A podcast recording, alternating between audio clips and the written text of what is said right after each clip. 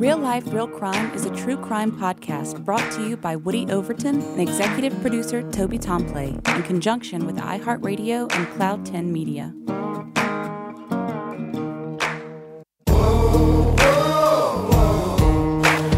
Yeah, the right to remain silent.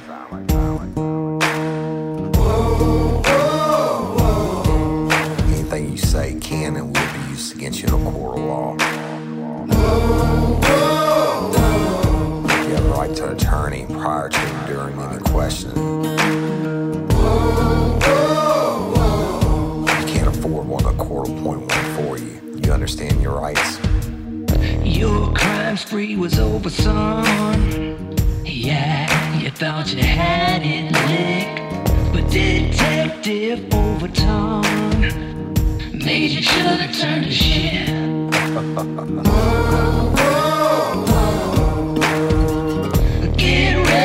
You're gonna do time. Real life, real crime. Warning. This episode of Real Life, Real Crime, the podcast, may contain descriptions of acts of violence or that are of a sexual nature. It should be for people that are 18 years or older. Heed my warning, people. I do not get the facts of these cases off of the internet or from some television show. The facts I'm retelling you were presented to me by the victims of the crimes or the perpetrators who committed the crimes against the victims. My description of the crime scenes are what I saw with my own two eyes. If you're gonna get offended, please turn this podcast off now. Thank you. Hello, everybody, and welcome to this episode of Real Life, Real Crime, the podcast. And as always, I'm your host, Woody Overton. And before we get started, y'all, I just want to say welcome to Season 9 of Real Life, Real Crime, which is amazing. And this is our first episode ever in conjunction with our partners, iHeartRadio and Cloud 10 Media. It's going to be awesome. Back to the episode. It's going to be the most disturbing thing probably that I've ever told y'all about. I don't know what to say. It's got to be at least two parts, y'all. And that's because I wanted to do the initial what happened. And then the second one will bring everything into clarity for you, because then we're going to delve into the mind of pure evil. So, and I haven't even thought of a name of this episode yet, but I guess we'll call it Mr. Nice Guy. Stay tuned for a smaller story after the show where I tell you what happened during Hurricane Ida. So on October 23rd, 2012, the Livingston Parish Dispatch received a 911 call from a residence on Milton Road, which is real close to the town of Walker, Louisiana, y'all. And, you know, dispatchers hear a lot, from the funny to the most bizarre, et cetera. But the dispatchers were not prepared for what they were going to hear on this call. Now, I want y'all to know I have this full case file in front of me. I've heard the 911 call, and, you know, I never try to do anything to sensationalize these acts of horror, but I have to be able to tell you certain facts so I can paint the picture and tell the story correctly. But I digress for a second. My heart goes out to this family, as always, as all victims. But there's nothing I'm going to tell you that's not part of the public record. And matter of fact, there's a lot that I'm not going to tell you that's a part of the public record because it's just too horrible to hear. So let's go back to October 23rd, 2012. The 911 call comes in, and they hear a male on the phone, and they hear the phone drop. And for lack of a better way to describe it, hear the most horrific screaming, begging, and pleading by a female. She's pleading for her life. And they hear the male screaming and shouting, but then they can actually hear these acts of violence that are going on. Of course, they're saying, caller, are you there? Caller, are you there? Well, no, he wasn't there. The phone's already on the floor, but they can hear this. Now, so what does the dispatcher do? They immediately dispatch it out. All units, we have a 911 103D in progress, screaming. It is ongoing at this time at this residence on Milton Road. All units, please respond. So where Milton Road is, y'all, the first officer to get there was a Walker City police officer. He approaches the residence, and within seconds, a blue and white or a Livingston Parish Sheriff's Office deputy would pull up on the scene also. They approach the residence, they could hear the screaming. Says, take the door, and they walk in to a scene of a nightmare. Cops have to see a lot of bad things, horrible things that I promise you, they'll never see what they saw when they took that door again. God, I hope they don't. But when they took the door, they look in, and it's open into the kitchen area, and they see a white male standing over a female. The female's throat has been slashed. But he's standing over her, and his hands are inside of her stomach. Obviously, her stomach has been slashed open. Her hands are inside his stomach, and they hear him say, why aren't you dead yet? Why aren't you dead yet? While he's digging around inside of her intestines. Now, this is all in a millisecond, y'all. At the same time, they look over, and there's a dead baby on the floor, still attached to the mother by the umbilical cord. So they rush in, get hands on him, pulling him off of her. He's fighting like mad. Okay, so when dispatch called it out, they needed to go ahead and roll medical, but medical being an ambulance. The ambulance arrives on scene, but they can't go in to render assistance until the scene is secure. It's not secure, y'all. They're fighting this guy like he's fighting for his life. And they get him outside of the residence. He's covered in blood, and they're fighting him. They get the blood on themselves. And at some point, they were able to get cuffs on him, but he's back up against the blue and white. He raises his legs up and kicks both feet and kicks the deputy so hard in his chest that it knocked him off his feet, and he lands and hurts his skull, and his leg gets injured. Fights on. Still, more deputies arrive on the scene, and at some point they were able to pin him down and get him down enough where medical can rush in. The paramedics rush in, and they see the horror.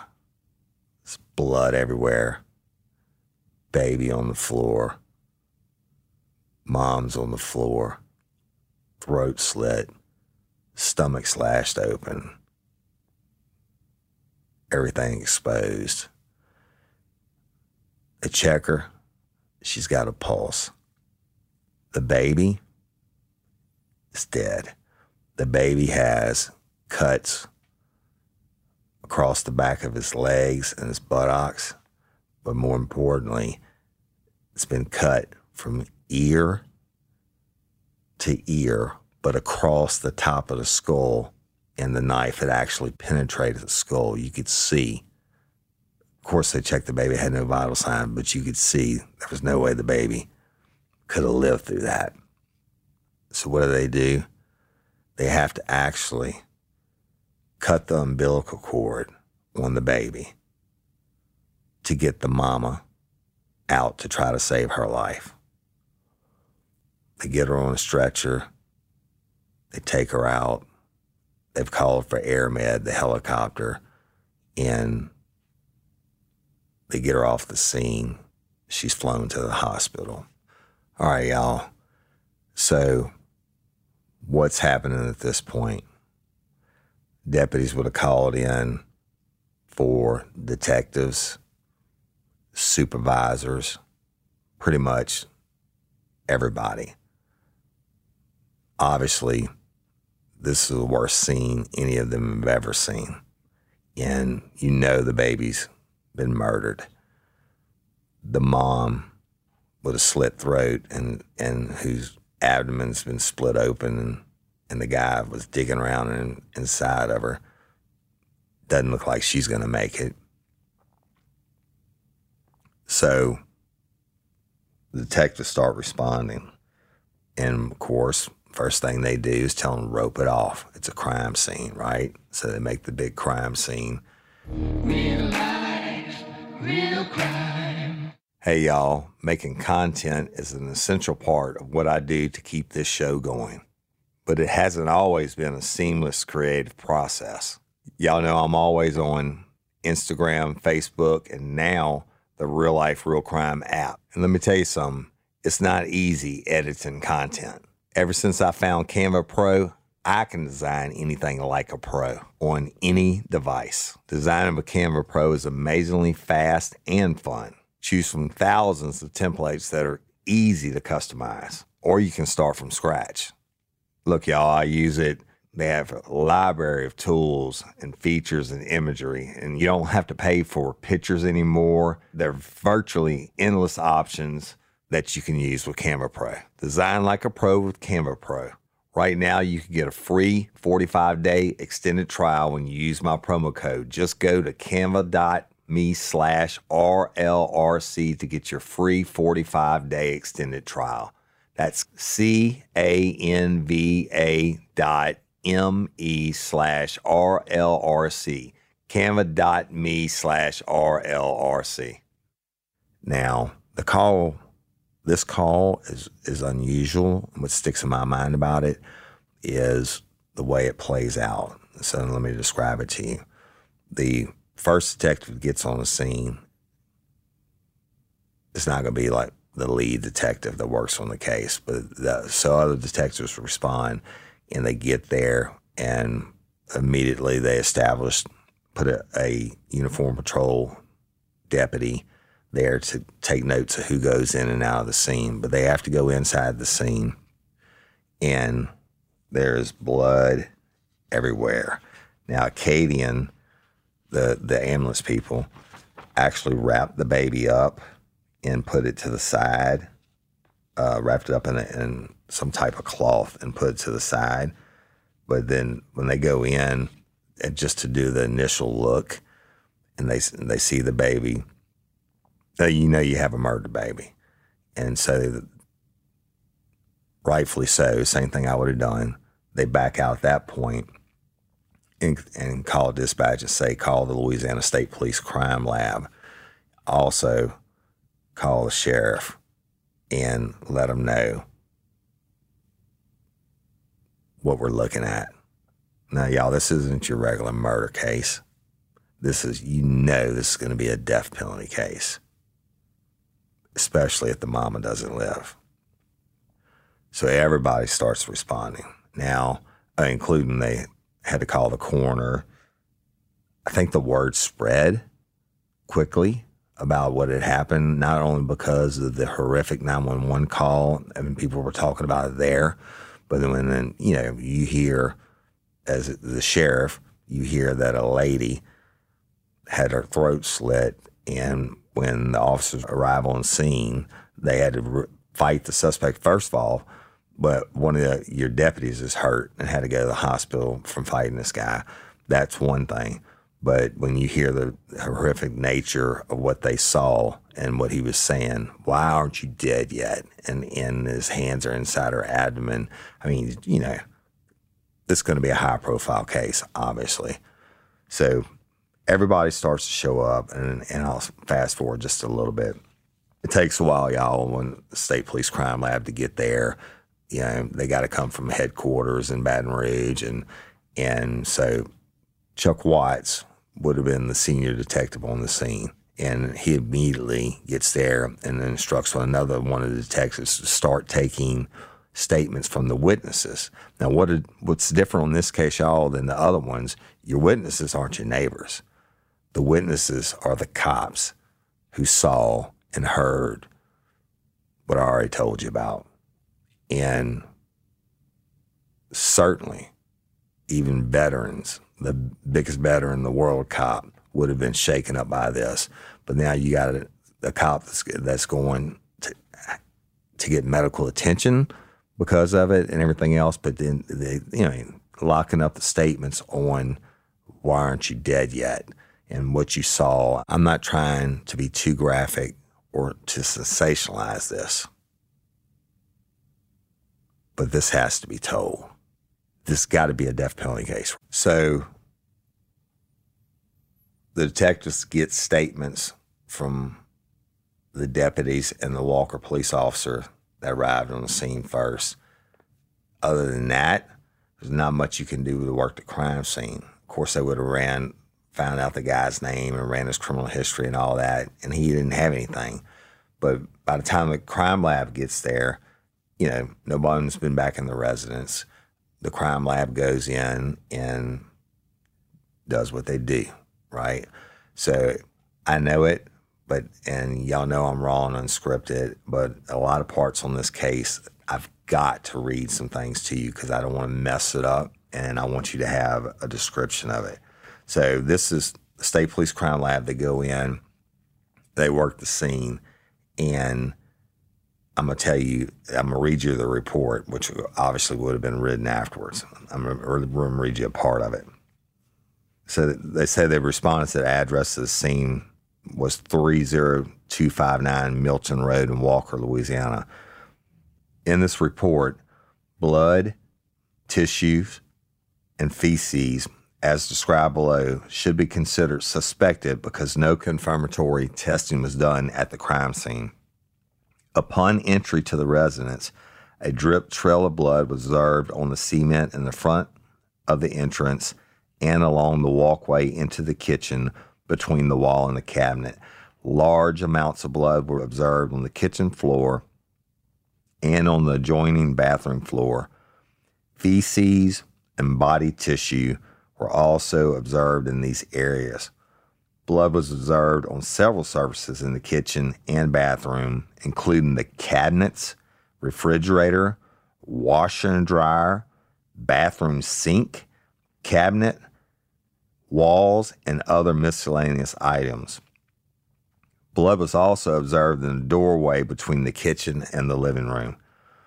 The deceased male fetus was wrapped in a blanket on the couch in the living room. Scene detectives stated that EMS cut the umbilical cord to transport the mother to the hospital, and first responding officers removed the fetus from the kitchen floor, wrapped him, and placed him on the couch. Several lacerations were observed on him, including deep and superficial cuts to the back of the legs, buttocks, and back, and a large, uneven cut across the top of his head through the skin and skull, almost from ear to ear. And I'll stop it there, y'all. It goes on to talk about they recovered the a black-handled kitchen knife with about a 3.5-inch blade and in the middle of a large pool of blood in the kitchen next to the bathroom doorway and stove. They also recovered his pants, which were hanging from the driver's side view mirror area of a black car in the front of the house. And all the stuff was packaged, y'all, and sent in for the analysis. But one of the main things they recovered was a package of Mr. Nice Guy potpourri. All right, was collected from the ground outside the north wall of the house. And they collected a smoking device and two packages of Kush potpourri and one package of WTF potpourri from his bedroom. All of it was sent in for processing. All right, y'all, so let's talk about that. What they're talking about on the Mr. Nice Guy and the Kush and all that is synthetic marijuana, you know, which you can order or you can get it at a gas station way back then, right, in 2012 or 13, whenever this was, which I would never understand. You know, I understand a meth head because they have an addiction and the meth is made with pure poison, right? And that's why you see a meth head and they have the sores on themselves. That's because the body's trying to process out the poison and it ends up pouring through the pores in the skin. And so they pick at it, and that's where the sores come from. But the synthetic marijuana, I don't get that. You know that shit is nothing but pure bad chemicals. But let's go back to the scene. On this one, y'all, the state police crime lab worked it, but at this time, by this time, the sheriff, Jason Ard, had showed up, and the district attorney himself, Scott Parley, had showed up on the scene. He never showed up on any of my scenes in my entire career, and y'all know some of my stories, right? So this gives you an idea of how dramatic and unusual this case was. So the crime scene would have got done processing it and taking the photos, et cetera, and collecting their evidence. Well, at some point, when they get done, they leave. The coroner will then go in with the detectives and have to recover the baby's body. So they do that. And they go in, and of course, they unwrapped and documented the same wounds that I described that the state police had done. And then, for the horror of the term, they tag it and bag the baby. The difference between a baby body bag is this body bag would have been, first of all, it would have been white, okay? And they're a smaller bag. They're not gonna roll out a 6.5 foot black body bag for a 7.5 month old baby. And y'all, I don't give a shit what your views are.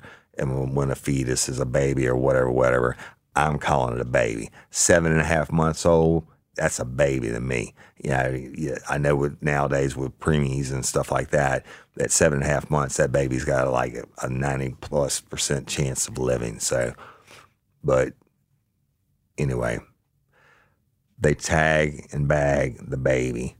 Now, on this particular white, smaller body bag, back in my day, we used the plastic locks, and that's all documented, right? You got to establish a chain of custody. It's huge in any criminal case.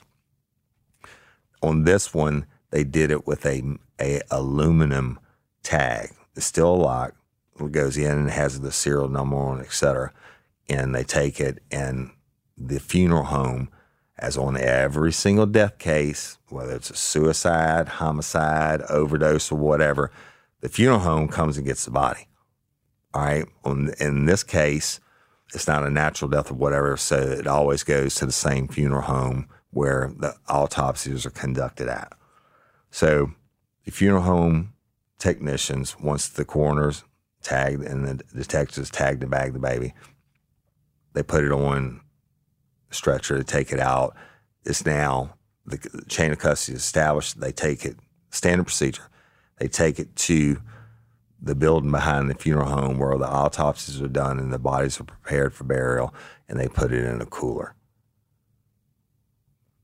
Not normally a problem, y'all, but I'll get to that in a second. Later on that night, the detectives went and interviewed the suspect, the one that had his hands inside his wife's stomach, and saying, "Why aren't you dead yet?" at the hospital, advising his rights, and, you know, First he wasn't going to talk. Then they showed him some pictures of everything, and you know, he's upset, what have you. Another set of detectives, when they get ready, they go to the funeral home to have the autopsy of the baby conducted. Now, mom's on in ICU in the hospital, still alive though. But they go to the funeral home and they say, okay, let's get the baby out to do the autopsy. And guess what? Can't find the baby. Baby's not there. Real life, real crime.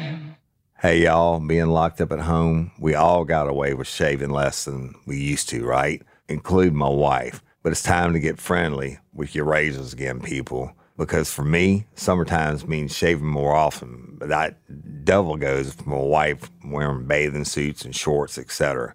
And there's no better razor out there for her than the Athena Club razor. Shaving used to be something she dreaded, but Athena Club's products make it more fun and easier for her to shave. Not only is it the prettiest razor she's ever seen, but it also is gentle on her skin, leaving it moisturized and super smooth and bump-free, and y'all know I like that. Cindy loves that the razor is designed with built-in skin guards to help prevent razor burn while she's being gentle on her curves.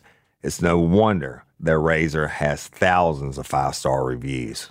The razor blade is surrounded by water-activated serum with shea butter and hyaluronic acid, which Sydney swears is a holy grail for skincare.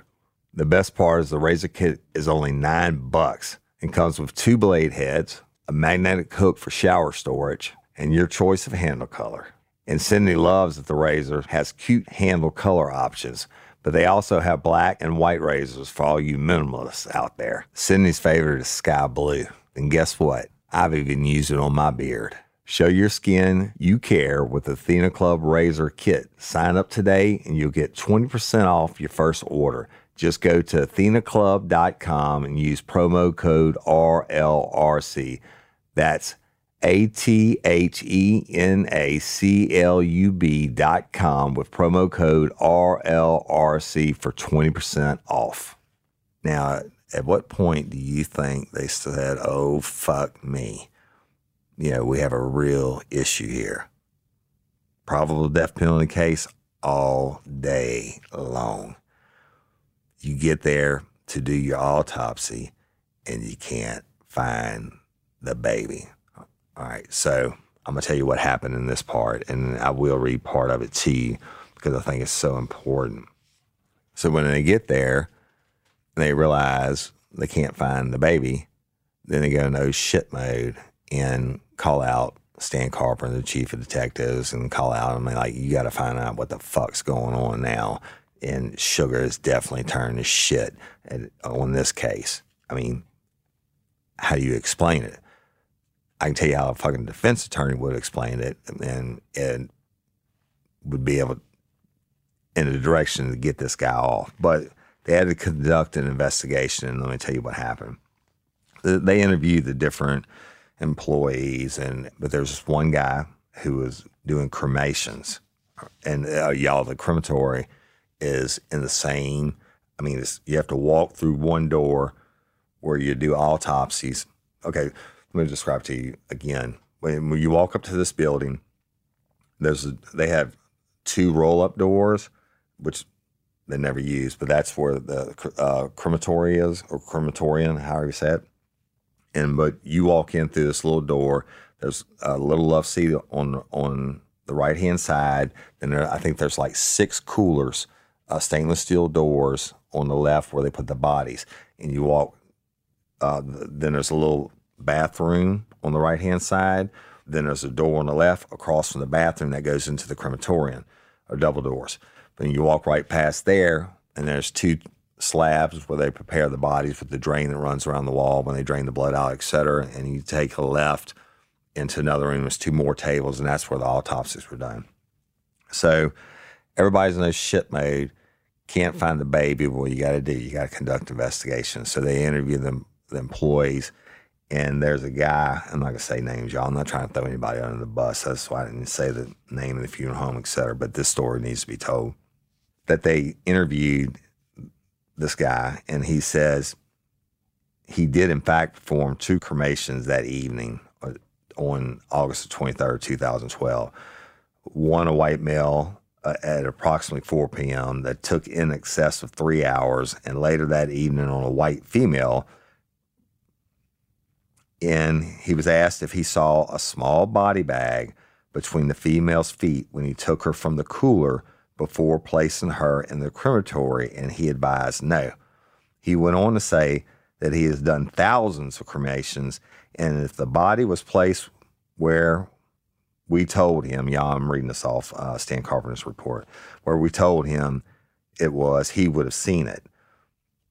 Upon questioning him further, he was asked if it would have been possible that the small body bag had been placed up higher, more between the female's legs, or somehow slid up higher between her legs. Could he have not seen it? And he stated that could be possible. As was stated earlier in this report, the female was wearing a white knee-length gown and was placed on a white sheet, and the body bag containing the fetus was also white.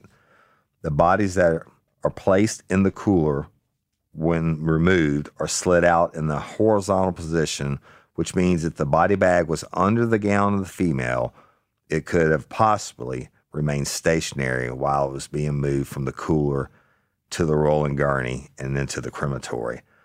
If the body bag containing the fetus was even slightly higher than where, I'm not going to say his name, said he put it, in the white color of the bag could have easily blended in with the white gown and the white sheet.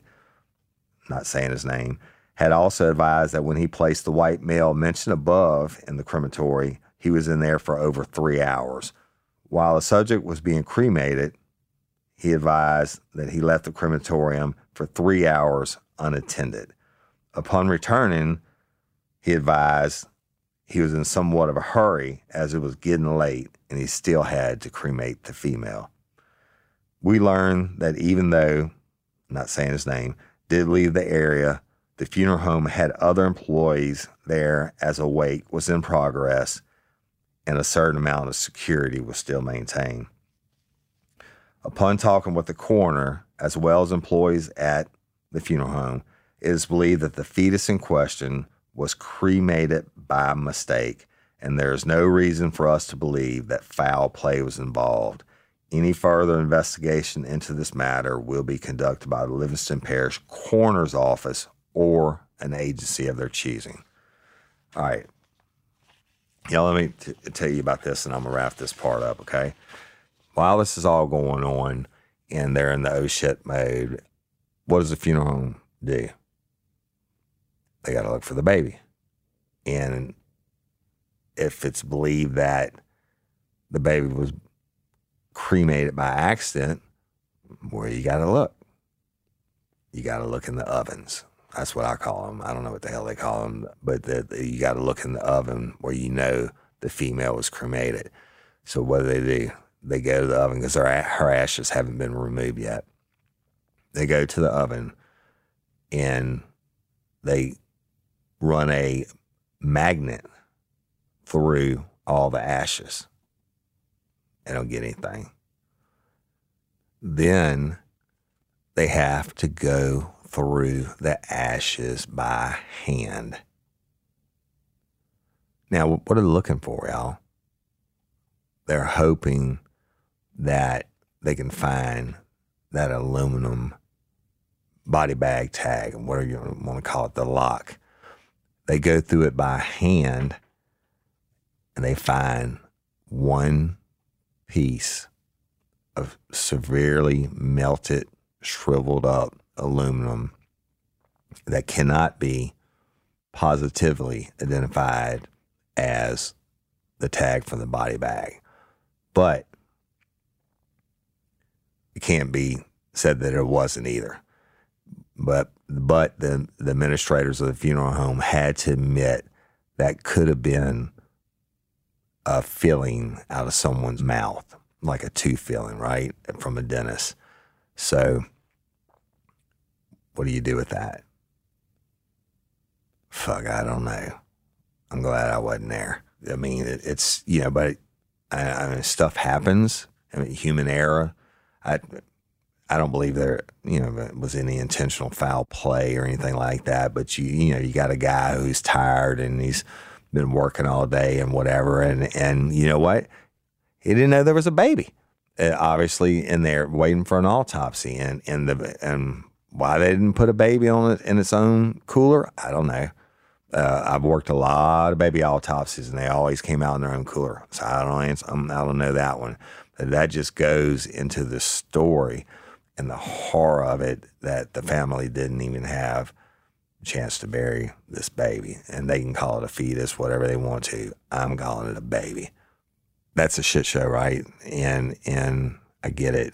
The suspect, they interview him at the hospital, and I'm going to get to more detail than that in the next episode, but he had to be sedated in the hospital because he was so whacked, okay?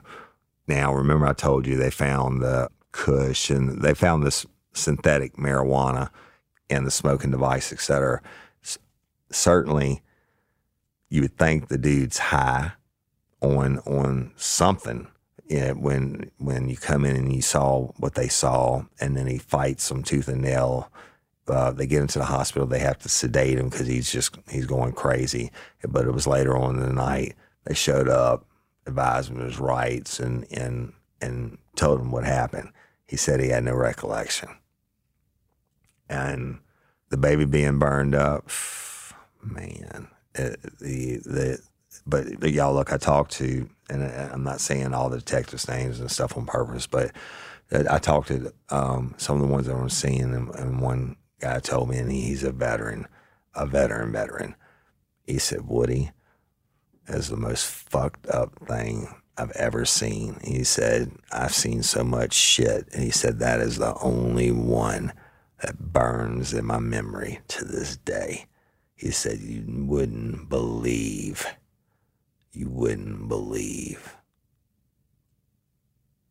what I saw in dealing with this cat and him fighting us and everything else. It's just unbelievable. So, high profile, certainly. The sheriff, the district attorney.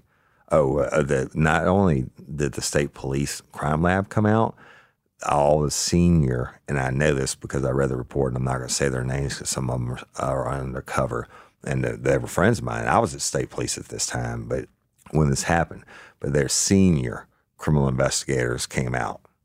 Why? Because everybody knew this was like the worst case they had ever heard of. I mean, think about it. It's simply unbelievable. So what I'm going to do on next week's episode is tell you about the court proceedings, but that's not the main thing. I need to tell you what this dude says. And to this day, his appeals process and what he says, and it's just, when you hear it, and when I read his letters to the court, it just, now I've looked into the face of evil so many times and had to deal with it. And, you know, sometimes you have to cry with them or pray with them or do whatever, you know, to get the juice, right? But what this guy says, and when you hear it, I think it'll give you a really, real eye-opener on the different levels of evil in the world. Real life, real crime. Hey, y'all, let me tell you about EveryPlate.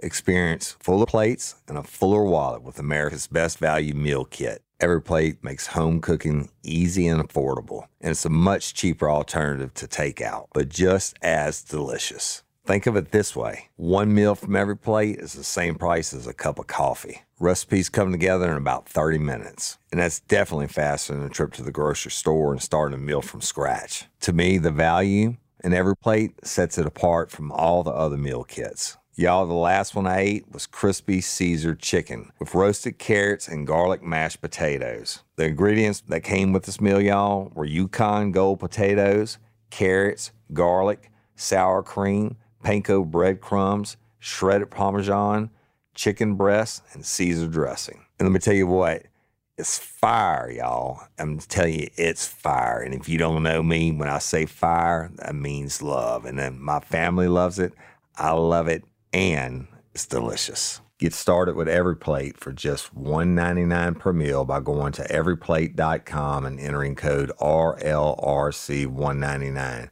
That's up to a $100 value. Again, try EveryPlate for just $1.99 per meal by going to everyplate.com and entering code RLRC199. So with that, y'all, I'm going to wrap up this week's episode, Mr. Nice Guy. All right, so let me tell y'all some things that have been going on real quick. Obviously, we haven't dropped episode in several weeks, and that was partly because we were taking 2 weeks to do the swap over to our new partnership with iHeartRadio and Cloud 10 Media, and also to launch our Real Life Real Crime app, which is in the App Store. Y'all go download it. It's freaking amazing. But what happened since is Hurricane Ida, and I need to take a moment to talk about this because it's important. First of all, everybody in California that's been dealing with the wildfires and everything, our prayers go to y'all. But people of Louisiana, Hurricane Ida came, and y'all, had a bad feeling the night before. I told my friends, I said, listen, this is going to be the one. Now, considering I worked every named storm for 20 years, including Katrina and Rita and all that stuff, and I just had a bad feeling about it. And guess what? I was right. So, but myself, my family, my big house down on the island in Maurepas, that's where I sent my wife and kids because there's no trees on the island, okay? I went to the country place, which is close to my parents, my elderly parents, and but it's surrounded by big, big trees, right? And I knew I was going to lose power. I lost power at 7:45 on that Saturday night, and then today, as I'm recording this, it's been 9 days, and I still don't have power. It's the longest time I've been without being on social media.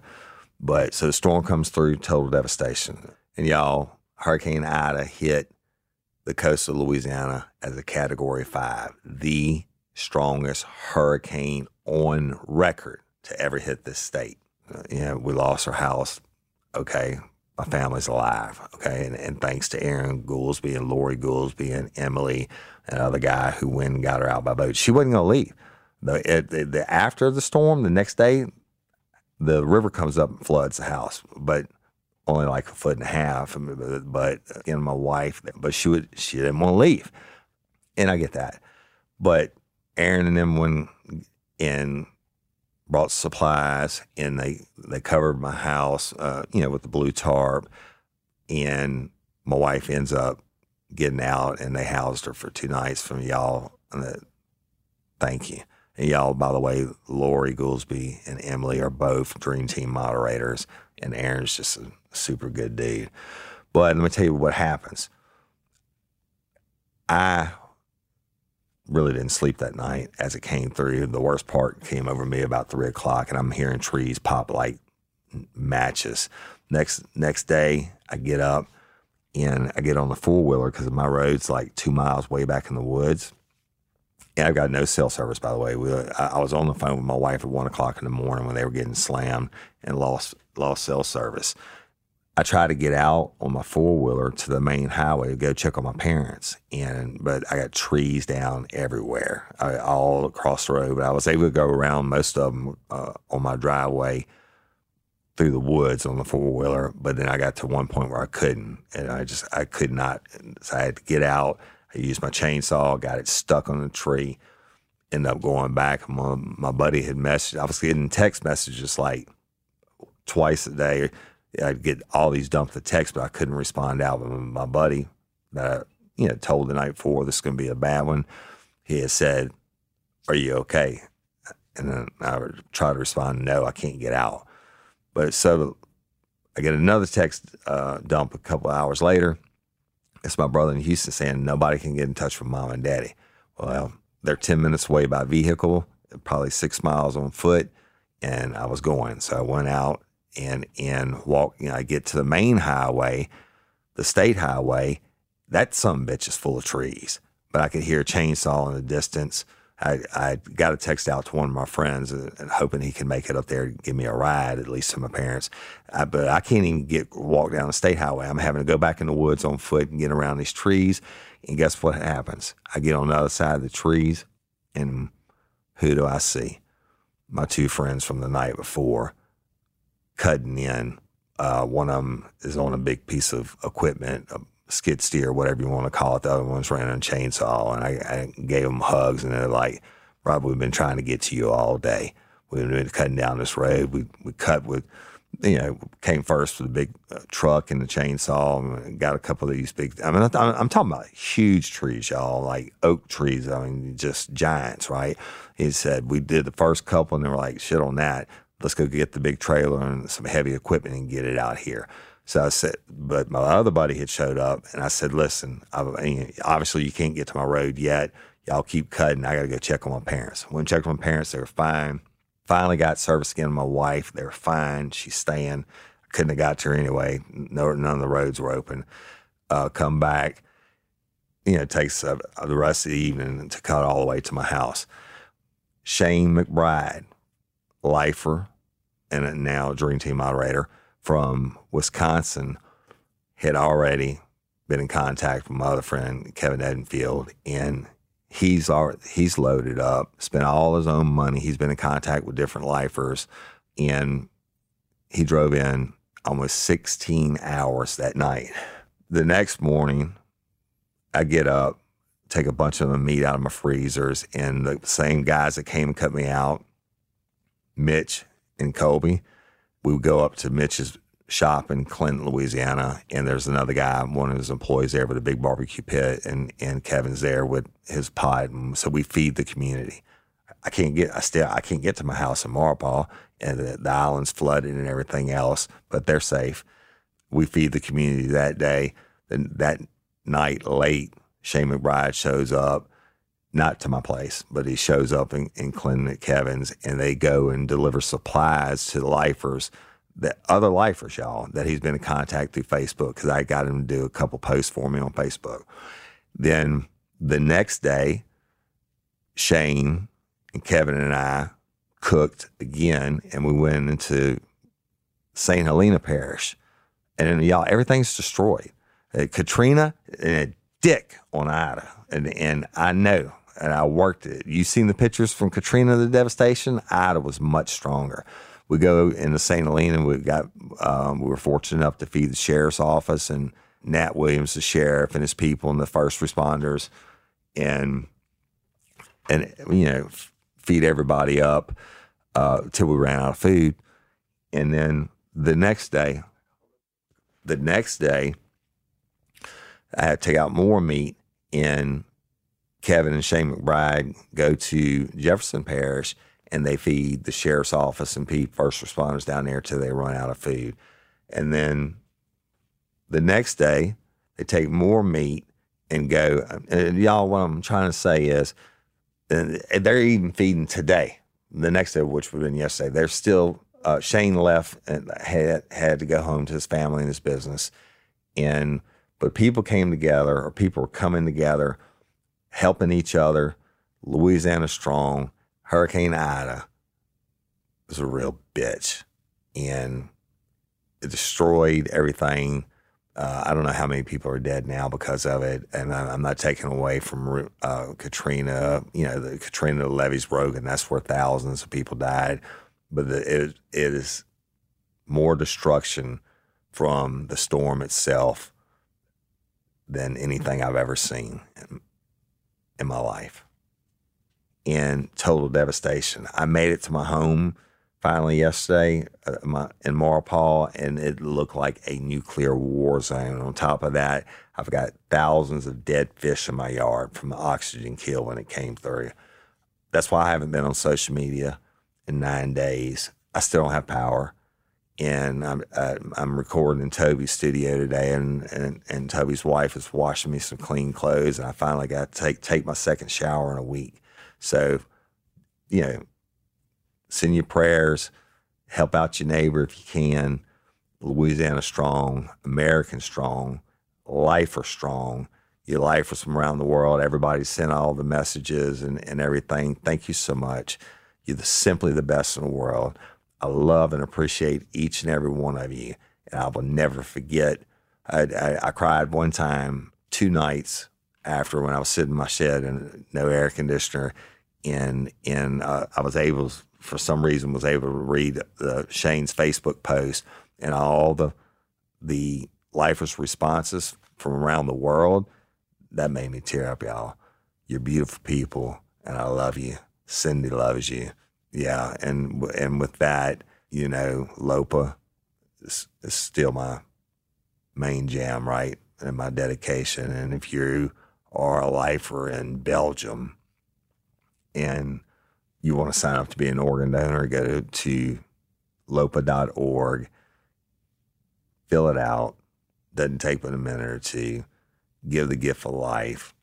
Help somebody else out. And that's it.